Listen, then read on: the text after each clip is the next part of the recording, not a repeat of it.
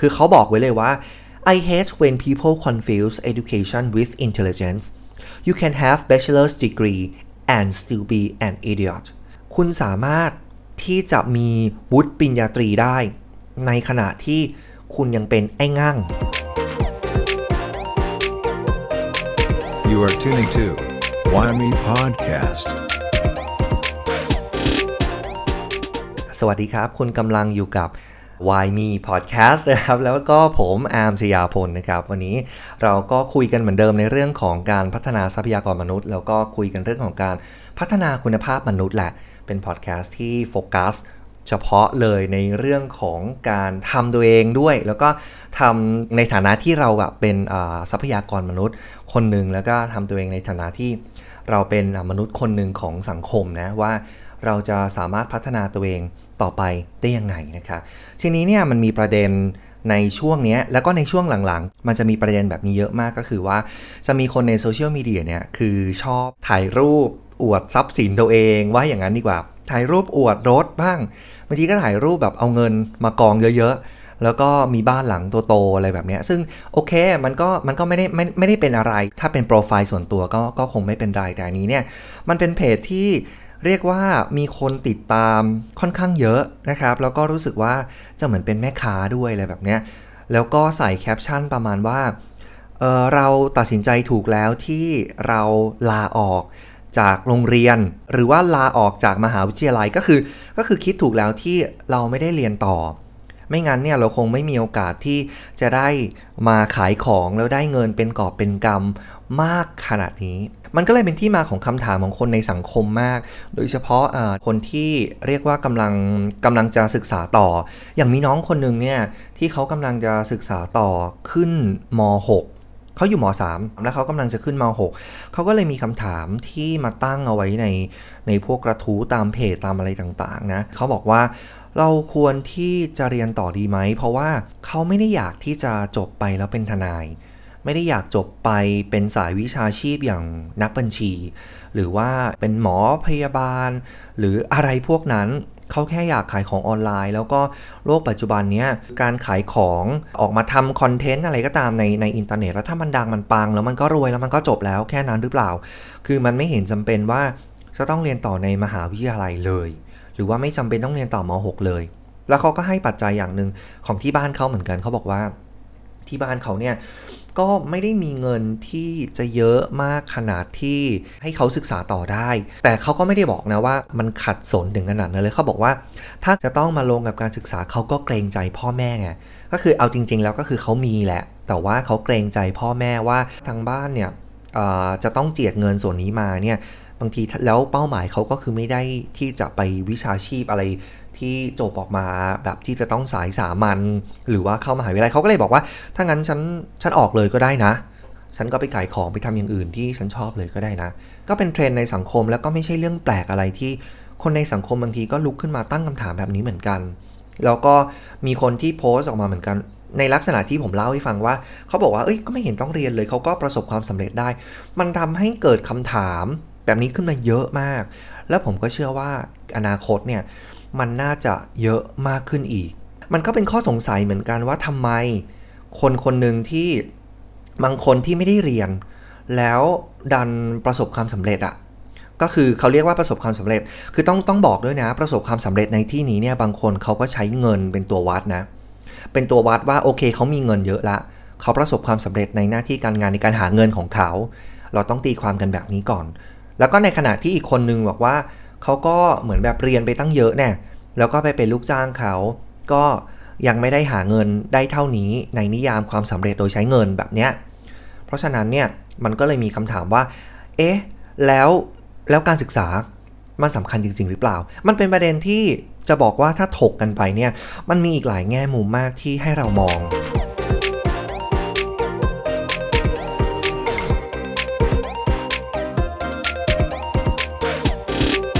แล้วอะไรที่มันแบ่งแยกทำให้คนที่ไม่ได้เรียนกับคนที่เรียน แล้วก็อาจจะเรียนแล้วก็ไม่ประสบความสำเร็จในในทางด้านการเงิน แล้วก็คนที่ไม่เรียน แต่ดันดันทำเงินได้เยอะอะไรแบบนี้นะ คือเรามาดูกันว่าวันนี้เนี่ยมันมีปัจจัยอะไรบ้างที่แบ่งแยกคนสองคน หรือว่าคนสองประเภท ออกจากกันมันคือมันก็มีคำถามเยอะ คือ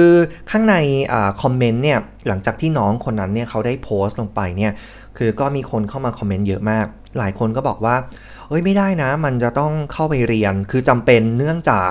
กระบวนการคิดบางอย่างสำหรับคนที่อยู่ในสถานศึกษา หรือว่าคนที่เข้าไปเรียนเนี่ยมันจะมีกระบวนการคิดที่ต่างกัน อันนี้ก็เป็นอีกประเด็นหนึ่งที่คนส่วนใหญ่ในสังคมมอง อีกอย่างหนึ่งเขาบอกว่าทัศนคติ ในการมองโลก มันก็จะต่างกันคือมาเรียนในสถานศึกษา หรือว่าในมหาวิทยาลัยหรือว่า หรือว่าเรียนต่อสูงขึ้นไปเนี่ยจะมีมุมมองที่เปิดกว้างมากกว่า และอีกอย่างหนึ่งก็คือว่าอาจจะเป็นเรื่องของว่าประสบการณ์ที่หลากหลาย มีการแชร์กันระหว่างเพื่อนร่วมชั้นแล้วก็อาจารย์ด้วย ทีนี้เนี่ยมันก็ยังไม่ได้ตอบคำถามน้องเขาตรงๆ ถูกป่าว่าเฮ้ยถ้าเกิดว่าเราเรียนไปแล้วเนี่ย แล้วเราอยากประสบความสำเร็จแค่การเงินนะเฮ้ยคนเราอะ่ะ คือไหนๆก็เรียนไปก็ทุกคนก็อยากออกมาประกอบวิชาชีพแล้วก็ได้เงินถูกปะแล้วถ้าเกิดว่าไอเรียนตรงนี้มันมันไม่ได้ตอบโจทย์คือทุกคนก็ยังไม่ได้ตอบคำถามน้องในเรื่องของการประสบความสำเร็จ ทางด้านการเงินอยู่ดีว่า แล้วทำไมเขาต้องเรียนอะ่ะ เพราะอะไรอะ่ะผมชอบคำหนึ่งของอีลอนมัสมากอีลอนมัสเนี่ยเขาเคยเขียนโค้ดเอาไว้ อันหนึ่งเดี๋ยวจะอ่านให้ฟังเขาเขียนว่าคือเขาบอกไว้เลยว่า I hate when people confuse education with intelligence. You can have bachelor's degree and still be an idiot. มันแปลว่า คือเขาไม่ชอบคนที่สับสนหรือว่าแยกไม่ได้ ระหว่างการศึกษาคือ education คือการศึกษาหรือวุฒิการศึกษา กับ intelligence คือสติปัญญาหรือว่าไหวพริบ คุณสามารถที่จะมีวุฒิปริญญาตรีได้ ในขณะที่คุณยังเป็นไอ้ง่าง ต้องพูดว่าไอ้ง่างเลยนะคุณคุณต้องพูดว่าไอ้ง่างบอกว่าเขาบอกว่า still be an idiot นะครับคือคุณสามารถที่จะเป็นคนที่จบปริญญาตรีแล้วยังเป็นไอ้ง่างอยู่ได้ เพราะอะไรอีลอนมัสถึงมองมองประเด็นนี้ ถ้าเรามองลงไปเอ้ยมันก็เห็นด้วยจริงๆนะ คือคนที่จบปริญญาเนี่ยอาจจะไม่ได้จำเป็นว่าต้องเป็นคนแบบ ดูมีไหวพริบแล้วก็ฉลาดเสมอไปถูกปะบางคนน่ะดูจบปริญญาแล้วก็ แล้วก็ยังแบบเอ๊ะอะไรอะยังงงๆอยู่เลยหรือว่าจบปริญญาเอกแล้วอุ้ยคิดได้แค่นี้หรออะไรแบบเนี้ยอันนี้อันนี้กล้าพูดนะ เพราะว่าต่อทางด้านสายนี้มาแล้ว แล้วก็แล้วก็กำลังจะถือวุฒินี้แล้ว เพราะฉะนั้นเนี่ยเออเออเราเราพูดได้เราพูดได้นะครับ เรื่องนี้เนี่ยมันเกิดจากอะไร ผมก็เลยลองมาดู มันแบ่งชัดเลยนะ มันแบ่งชัดเลยว่าคนที่มีวุฒิแล้วก็ยังไม่ไปไหนกับคนที่ ไม่มีวุฒิเท่าเขาเท่าคนนี้แต่ว่ามีความก้าวหน้าออกไป แบ่งแบบนี้คือ แบ่งจากการเรียนรู้และวุฒิการศึกษา ต้องบอกเลยนะว่า 2 ตัวนี้มันไม่เหมือนกัน ถ้าเราแบ่งแยกออกมาว่าอีกคำหนึ่งคือการเรียนรู้ แล้วก็วุฒิการศึกษา มันเป็นคนละตัวกันนะ มันเป็นคนละตัวกัน คือคุณสามารถมีวุฒิการศึกษาได้ ในขณะที่คุณไม่มีการเรียนรู้เลย ในชีวิต หรือว่าคุณสามารถเรียนรู้ตลอดเวลาได้ โดยที่คุณไม่ได้ถือวุฒิการศึกษาเลย ถูกปะบางคนเนี่ยสมมตินะบางคนจบวุฒิปริญญาเอกเลยแต่ว่าไม่เคยเรียนรู้โลกภายนอกเลย ไม่เรียนรู้นวัตกรรมใหม่เลย ในโลกยุคนั้นไม่เคยมีอินเทอร์เน็ต จบออกมายังไงก็อย่างนั้นเลย ไม่สามารถที่จะขวนขวายความรู้ผ่านทางอินเทอร์เน็ตได้ 30 ปีอยู่ที่เดิม ถือว่าการเรียนรู้จบเลยนะ คุณถือวุฒิปริญญาเอกก็จริงแต่การเรียนรู้คุณไม่มีแล้ว เพราะฉะนั้นคุณก็อาจจะสู้อีกคนหนึ่งไม่ได้ที่ เขาอาจจะจบแค่ม .6 แต่เขาอ่านหนังสือทุกประเภท แล้วเขาอยากรู้อะไรแล้วเขาก็ลงมือทำหมดเลย คืออยากดูอะไรก็ไปดู อยากไปเที่ยวที่ไหนก็อะก็ลองไป อยากเห็นอะไรก็เปิดอินเทอร์เน็ตดู อยากลงมือทำลงมือทำเลย ลองล้มลุกคลุกคลาน เชื่อไหมว่าถ้าผ่านไป 30 ปีเนี่ย คนที่จบม .6 อาจจะมีการเรียนรู้อะไรบางอย่างที่มากกว่าก็เป็นได้นะ เป็นอย่างนั้นจริง ๆ แต่ว่ามันก็มีประเด็นหนึ่งแล้วก็มีข้อโต้แย้งอยู่เหมือนกัน ที่คนบอกว่า เอ๊ะ แต่เราเห็นในสังคมส่วนใหญ่แล้วทำไมคนส่วนใหญ่ที่เรียนในมหาวิทยาลัย หรือว่าเรียนต่อในระดับที่สูงสูงขึ้นไปเขาเขาถึงมองโลกได้มากกว่า แล้วเขาดูมีการวิเคราะห์หรืออะไรที่ที่มากกว่าคนที่คนที่ไม่ได้มีวุฒิอะทีนี้เราก็ต้องมาดูว่าไอคนที่มันมีวุฒิเนี่ยนะ มันมีการเรียนรู้อะไรที่มันแตกต่างกันออกไป เราลองมาดูในสถานศึกษาเวลาคนที่เข้าไปเรียนในสถานศึกษา อย่างนักเรียนนักศึกษาเข้าไปเรียนปริญญาตรีหรือแม้กระทั่งคนที่ทำงานแล้วแล้วเข้าไปไปเรียนที่ปริญญาโทนะการเรียนในสถานศึกษาคุณคิดสภาพของระบบมันนะเขาจะถูกบังคับเลยว่า ถูกบังคับให้อ่านถูกบังคับให้พูดและถูกบังคับให้วิเคราะห์ในห้องเรียนถูกปะ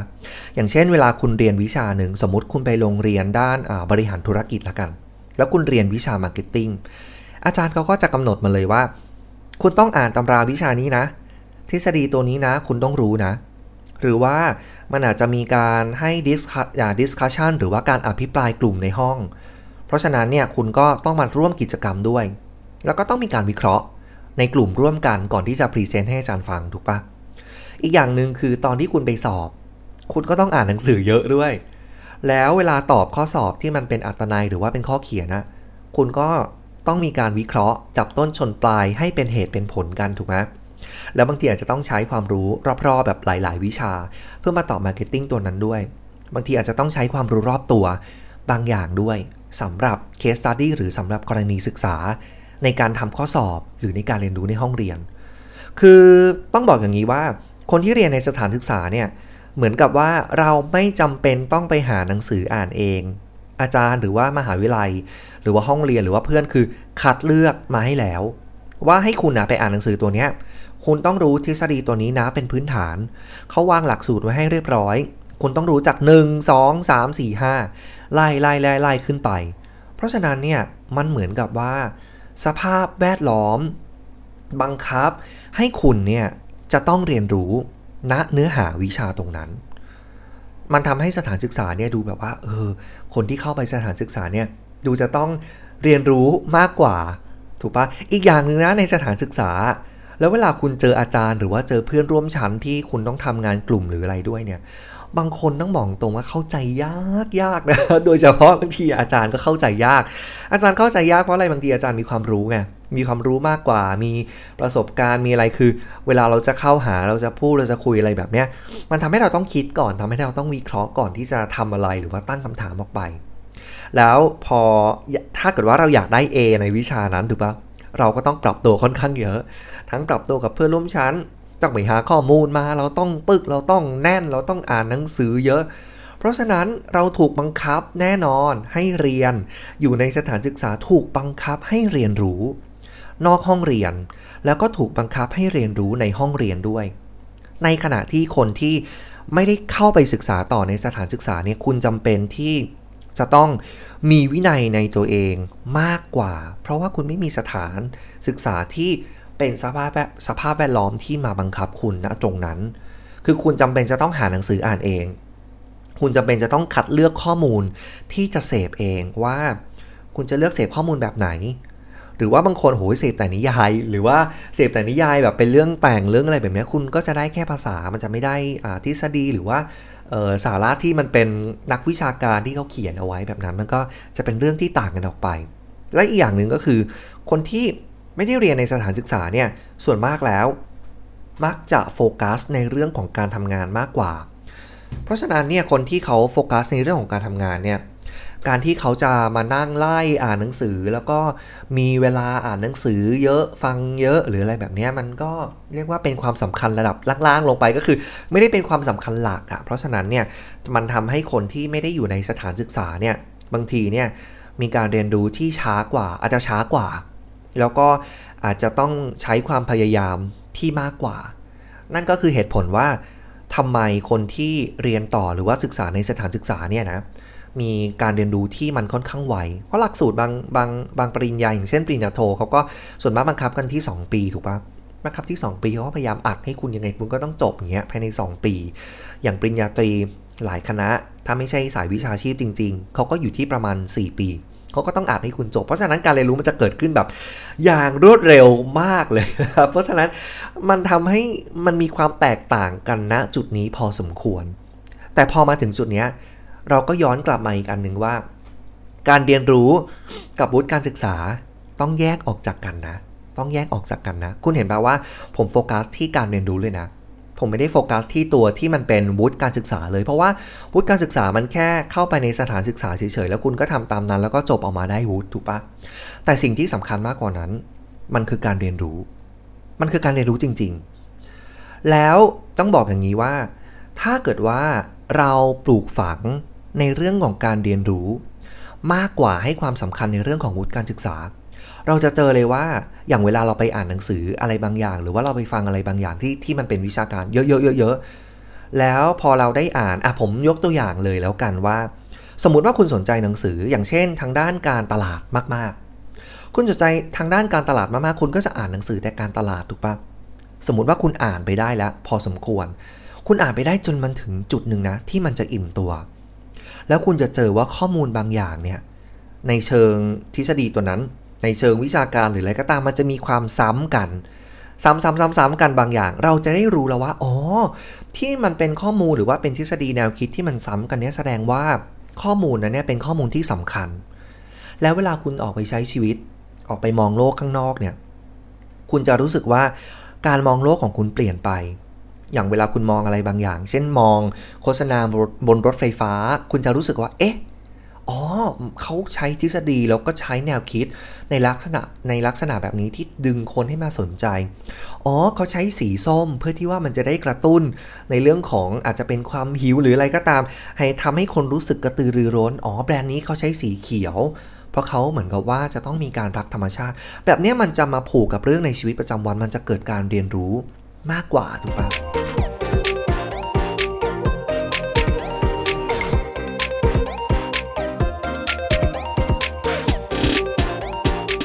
มันจะมีอีกประเด็นหนึ่งเหมือนกันที่อชอบพูดกันเยอะมากใน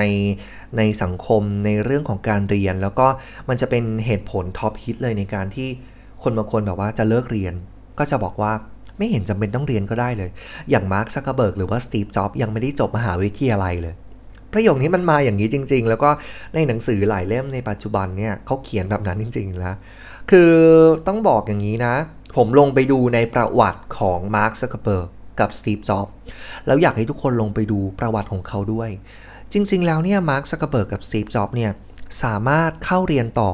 ในวิทยาลัยได้ทั้งคู่นะ อย่างมาร์คซักเกอร์เบิร์กเนี่ยเขาสอบติดฮาร์วาร์ดนะเขาสามารถเข้าไปเรียนในโรงในมหาวิทยาลัยฮาร์วาร์ดได้เลยนะ แต่สุดท้ายเขาไม่เอาเท่านั้นเอง เพราะว่าเขาไปดันไปเจอในสิ่งที่เขารู้สึกว่าเอ้ยเขาชอบมากกว่า แล้วก็ไปเจอคู่หูเขาที่เขาชอบมากกว่า แล้วก็ทำในสิ่งที่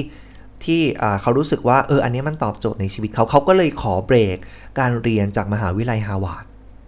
อย่างสตีฟจ็อบเหมือนกันสตีฟจ็อบเนี่ยสามารถเข้าเรียนในวิทยาลัยวิทยาลัยรีดของของที่สหรัฐอเมริกานะครับ สามารถเข้าเข้าเรียนในวิทยาลัยรีดได้ แต่ว่าสุดท้ายก็เหมือนกันก็คือจ็อบบอกว่าจ็อบไปเจอในสิ่งที่เขาชอบ เขาก็เลยบอกว่าโอเคเขาไม่เอาละเขาขอขอพักตรงนี้เอาไว้แล้วเขาขอเรียนในสิ่งที่เขาชอบ ไม่ใช่ว่าเขาเข้ามหาลัยไม่ได้นะ เขาเข้ามหาลัยได้นะ แล้วเป็นมหาวิทยาลัย หรือว่าเป็นมหาวิทยาลัยแบบระดับที่ดีมากด้วย แต่สุดท้ายแล้วเขาเลือกที่จะไม่เอา เอาเป็นว่าคือ 2 คนนี้เขาอัจฉริยะอยู่แล้วไง คือจะเข้ามหาวิทยาลัยก็ได้ไม่เป็นไรไงทีนี้เราต้องกลับมา reflect ตัวเองเหมือนกันว่า เราเราอัจฉริยะหรือว่าเราเราเก่งได้ขนาดนั้นหรือเปล่า เราต้องมั่นใจนะว่า เราไม่ได้เอาไอ้ตัวเนี้ยมาเป็นข้ออ้างในการที่ที่เราจะไม่เรียนต่อ หรือว่าในการที่เราจะไม่เรียนรู้เพิ่มเติมถูกไหมครับ ต่อมาเนี่ย อีกอันหนึ่งที่น่าสังเกตในเรื่องของมาร์คซักเกอร์เบิร์กกับสตีฟจ็อบว่าเขาประสบความสำเร็จได้ยังไง คือ 2 คนนี้เนี่ยต้องไปดูเลยว่าเขามีคู่หู แล้วก็มีคู่คิดในการที่เขาพัฒนานวัตกรรมออกมาได้ อย่างมาร์คซักเกอร์เบิร์กเนี่ยเขายอมรับเลยว่าเขาได้เจอภรรยาของเขาเนี่ยที่ฮาร์วาร์ดและภรรยาเก่งมากนะภรรยาก็เรียนที่มหาวิทยาลัยฮาร์วาร์ดเหมือนกัน ตอนนั้นก็ไปเจอกันที่นั่น แล้วเขาก็ยอมรับว่าถ้าไม่มีภรรยาเนี่ยคือภรรยาในปัจจุบันก็ตอนนั้นก็คงเป็นแฟนกันนะนะเขาบอกว่าถ้าไม่มีผู้หญิงคนนี้เนี่ยเขาคงไม่สามารถที่จะมาได้ไกลถึงขนาดนี้ ซึ่งผู้หญิงคนนั้นผมก็เชื่อว่าต้องเป็นอัจฉริยะพอตัวแหละก็คือต้องเป็นคนที่เก่งมาก พอสมควรแหละ แล้วก็ต้องเก่งพอๆกับมาร์คซักเกอร์เบิร์กด้วย อีกคนหนึ่งที่เป็นคู่หูของสตีฟจ็อบแล้วก็ช่วยในการพัฒนา Macintosh มาเลย ก็คือสตีฟวอซเนียกถ้าคุณลองไปไป search เนี่ยคือชื่อของสตีฟวอซเนียกเนี่ยจะไม่ค่อยมาดังในประเทศไทยสักเท่าไหร่ แต่พอลองไป search ดูเนี่ยประวัติของเขาสตีฟวอซเนียกนะ มีบทบาทในชีวิตของจ็อบส์มาก คือเขาร่วมกันพัฒนา Macintosh มาตั้งแต่ปี 1970 แล้วก็เป็นคนที่อยู่ข้างๆจ็อบส์มาตลอดตอนที่จ็อบแบบถูกถูกเตะออกจากบริษัทแบบเนี้ยคือคือวอสเนี่ยเขาก็บอกเลยว่า จริงๆ แล้วจ็อบก็ไม่ได้ถูกขนาดนั้นหรอก คือไม่ได้เป็นแบบเป็นถูกต้องขนาดนั้นหรอกบางทีวอสเนี่ยก็เหมือนให้สัมภาษณ์ว่าก็แอบสะใจเล็กๆว่าเออแกโดนแบบนี้บ้างก็ดีนะครับ แต่จริงๆ แล้วเขาก็เป็นเพื่อนแล้วก็เป็นสหายที่ดีต่อกันนะ จนกระทั่งจ็อบเสียชีวิตในเดือนอตุลาปี 2011 นะ นะครับเขาก็บอกว่าเออก็ยังเป็นคนที่ติดต่อแล้วไปมาหาสู่กันตลอดถึงแม้ว่า ในช่วงหลังเนี่ยเรื่องของงานเรื่องของธุรกิจอาจจะทำให้ทั้งคู่เขาห่างเหินกันไป แต่ว่าวอสเนี่ยก็ก็ออกมายอมรับว่าเขาก็สนิทกับจ็อบจริง ๆ ในช่วงนั้น แล้วก็ต้องบอกว่าวอสเนี่ยก็ต้องเป็นอัจฉริยะพอตัว ถูกปะไม่งั้นจ็อบคงไม่คบด้วยนะครับเขาก็ต้องคบคนที่แบบเป็นลักษณะเดียวกันถูกปะแต่วอซเนียกลองไปดูว่าสตีฟวอซเนียกเนี่ยเขาเป็นอัจฉริยะจริง ๆ เขาเป็นคนเป็นวิศวกรคอมพิวเตอร์ที่ฝีมือเยี่ยมมากเขาสร้างนั่นสร้างนู่นสร้างนี่แล้วก็แล้วก็ตอนหลังเนี่ยเขาออกมาเปิดบริษัทเองด้วยนะ เป็นคนที่เก่งพอสมควรเลยแหละเพราะงั้นเนี่ยทั้งคู่ มีองค์ประกอบบางอย่างคือหนึ่งเขาอัจฉริยะอยู่แล้ว หมายความว่าเขาเข้ามาหาลัยได้จนรู้สึกว่ามหาลัยเนี่ยไม่มีความสำคัญกับเขา เพราะว่าเขาสามารถเข้ามหาลัยไหนก็ได้ เขารู้สึกอย่างนั้นเลย แล้วอีกอย่างหนึ่งก็คือว่าเขามีคู่คิดที่สามารถไปด้วยกันกับเขาได้แล้วสร้างนวัตกรรมร่วมกับเขาได้ ทีนี้เราต้องลองกลับมารีเฟกตัวเองเหมือนกัน หรือว่ากลับมาสะท้อนตัวเองว่า เรามีองค์ประกอบแบบนั้นในชีวิตแล้วหรือหรืออยังถ้ายังไม่ได้มีองค์ประกอบในชีวิตในลักษณะเดียวกันแบบนั้นเนี่ยเออมันก็น่าจะเป็นทางเลือกที่ดีกว่า แล้วเราก็ควรจะเปิดโอกาสที่ดีกว่าในการที่ ถ้าเราจะเข้าไปเรียนมหาลัยก่อนก็ได้นะ แล้วพอถึงเวลาถ้ามันรู้สึกว่าไม่ใช่ เราก็อาจจะค่อยเปลี่ยนทีหลังก็ได้ แบบนี้น่าจะน่าจะเซฟตัวเองได้มากกว่า ดีกว่าตัดทางเลือกของตัวเองเลย ไม่ไม่เข้าเรียนในสถานศึกษาเลย ในขณะที่ตัวเองอายุยังน้อยอะอันนี้ก็เป็นทางเลือกหนึ่งที่ที่ให้ไว้กันละกัน ทีนี้เนี่ยมาถามว่าไอ้เรื่องการเรียนรู้กับเรื่องการศึกษาวุฒิการศึกษาพวกนี้มันมันสำคัญกับกับบ้านเรายังไง คือมีคนที่ยกในเรื่องของกระบวนการคิด แล้วก็เรื่องของทัศนคติ ขึ้นมาด้วยถูกปะทีนี้ผมก็เลยได้ไปเห็น YouTube คลิปหนึ่งนะของพระมหาไพรวันกับหมอปลาที่ลงไปเรียกว่าเขาเรียกว่าคลิปปราบปอบปอบปอบปลาออ่างบอใบไม้เนี่ยผีปอบนี่แหละ เรื่องมันมีอยู่ว่า ผู้หญิงคนหนึ่งเนี่ยเขาถูกใส่ความจากชาวบ้านทั้งหมู่บ้านเลยว่าผู้หญิงคนนี้เขาเป็นปอบ เขาบอกว่าเขาโดนข้อหานี้มาเป็นประมาณ 40 ปี ตอนที่เขายังสาวๆเนี่ยเขาทนไม่ไหวเขาก็เขาก็ออกจากหมู่บ้านนั้นมา แล้วก็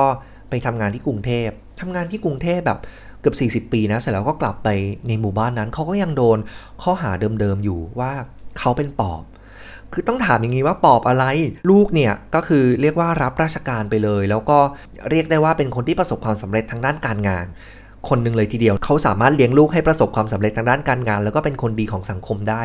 เฮ้ยมันไม่น่าจะใช่เนาะคนแบบเนี้ยที่ที่เราจะเรียกว่าปอบ แต่ว่าชาวบ้านเนี่ยมีทัศนคติอย่างหนึ่งก็คือ ต้องบอกตรงๆว่าชาวบ้านคงไม่ได้มีการศึกษามาก แล้วก็คงไม่ได้มีลักษณะการเรียนรู้มาก เท่าไหร่ ซึ่งมันก็เป็นอย่างนั้นจริง ๆ เพราะว่าท่านพระมหาไพวันกับกับหมอปลาเนี่ยลงไปแล้วก็ลองไปดูพฤติกรรมชาวบ้านว่าเขามีความเป็นมาอยังไง แล้วเขาเขาเป็นอยู่ยังไง ปรากฏว่าวิถีชาวบ้านก็คือหนึ่งก็คือ ก็คือไม่ค่อยทำมาหากินหรอก แล้วก็กินเหล้าหรืออะไรแบบนี้ตลอดเวลา การที่เขาลุกขึ้นมาแล้วบอกว่าเฮ้ยคนนี้เป็นปอบอันเนื่องมาจากว่า เขาไม่อยากที่จะรับผิดชอบตัวเองในหลาย ๆ เรื่อง อย่างเช่น ขับรถล้มไม่อยากจะโทษตัวเองว่าเป็นคนประมาทก็เลย โทษคนนี้ว่าเป็นปอบแบบเนี้ย คือคือมันเหตุกับผลบางอย่างแล้วก็หลาย ๆ เรื่องนะมันไม่ตรงกันถูกปะอย่างเช่นเป็นไข้กินเหล้ามาก ๆ แล้วก็ไม่สบาย แล้วก็สติหลุดไปแล้ว ตับพังไปแล้ว อย่างเงี้ยเราก็หมดสติไปก็โทษว่าปอบเข้า แล้วก็มันโทษผู้หญิงคนนี้ ถึงบอกว่ากลับมาถึงตรงเนี้ยบอกว่าการศึกษามันสาคัญนะ แล้วก็การเรียนรู้เนี่ยมันสำคัญด้วย คือคือวุฒิการศึกษาก็คือ เรียกว่าถ้าถ้าเราได้วุฒิการศึกษาเราก็ สามารถสรุปได้ว่าเออมันก็คงจะมีมีการเรียนรู้อยู่ในนั้นบ้างแหละ เอาเป็นว่าเรื่องความรู้แล้วก็เรื่องการเรียนรู้เรื่องการวุฒิการศึกษาเนี่ยมันสำคัญมากนะในการพัฒนาพัฒนาคนในสังคมนะไม่งั้นเนี่ยเราจะมีความคิดในลักษณะอะไรแบบนี้ขึ้นมานึกออกปะนี่ก็เป็นตัวอย่างที่ยกเอาไว้ให้ฟังนะว่า จริง ๆ แล้วเนี่ยอย่าทิ้งนะ เรื่องการเรียนรู้กับวุฒิการศึกษาเนี่ยพอมาถึงตรงนี้เนี่ยเราถามว่าแล้วเราจะทำยังไง ถ้าเกิดว่าเราไม่ได้มีโอกาส ที่จะเข้าไปเรียนต่อ คือเราอาจจะต้องทำงานเลี้ยงพ่อแม่ เราอาจจะต้องอมีภาระทางบ้านอาจจะต้องมีมีลูกแล้ว หรือว่าต้องทำงานเลี้ยงเลี้ยงลูกเลี้ยงอะไรก็คือ มาถึงณจุดนี้เนี่ยก็ต้องบอกอย่างนี้ว่าวุฒิการศึกษานั้นไม่ได้สำคัญ เท่ากับการเรียนรู้ คือเราสามารถอ่านมากได้ สามารถฟังมากได้ แล้วแล้วการที่เราอ่านมากเราฟังมากเนี่ยเราจะเริ่มมีการเอ๊ะ มีการตั้งคำถาม มีการผูกเชื่อมโยงกับความรู้ที่เราเคยได้รับมา เพราะฉะนั้นเนี่ยเมื่อเรามีข้อมูลเยอะๆเนี่ยเราจะไม่รีบตัดสิน คือเราไม่จำเป็นจะต้องรีบตัดสินเพราะเรามีข้อมูลมีเซตข้อมูลที่เยอะมาก เราจะรู้สึกว่าเอ๊ะอันนี้ก็เป็นไปได้อันนั้นก็เป็นไปได้ เมื่อเราไม่รีบตัดสินและไม่รีบเชื่ออะไรบางอย่าง เราก็จะไม่เป็นเหยื่อของการโดนหลอกได้ง่าย ๆด้วย ไม่ใช่ว่าใครมาบอกว่าอุ้ยเธอรู้ไหมคนนั้นเป็นปอบ แล้วเราก็เชื่อไปเลย ไม่มีการตั้งคำถามเลยทำให้ชีวิตคนคนหนึ่งเนี่ยเสียไปเลยหรือว่าพังไปเลยแบบเนี้ยมันก็มันก็มันก็จะไม่เกิดอย่างนั้นขึ้นถ้าเรามีความรู้และมีเซตข้อมูลที่เยอะมากพอ ที่เราจะสามารถวิเคราะห์ได้ พอมาถึงตรงนี้เนี่ยเราก็สามารถแยกออกได้แล้วนะว่า ปรากฏการณ์ที่มันเกิดขึ้นว่า เฮ้ยเอาเงินปึกๆมาวาง เอาทรัพย์สินมาอวดมาอะไร ผมต้องบอกว่า คนที่ทำแบบนั้นบางทีเขาประสบความสำเร็จได้จากการที่เขาเรียนรู้ที่จะขายของเรียนรู้ที่จะปรับตัวเข้ากับสังคม มันอาจจะไม่ได้มีวุฒิการศึกษาไงเขาก็เลยสามารถทำได้ แต่ก็ต้องบอกอย่างนี้ว่า อย่าประมาทและอย่าชะล่าใจ ทุกคนจำเป็นต้องมีการเรียนรู้ เนื่องจากโลกเปลี่ยนเร็วมาก นวัตกรรมเปลี่ยนไวมาก โลกก้าวหน้าไปทุกวันนะครับ ถ้าเกิดว่าคุณไม่เรียนรู้ หรือว่าศึกษาอะไรที่ เพิ่มเติมเลยเนี่ย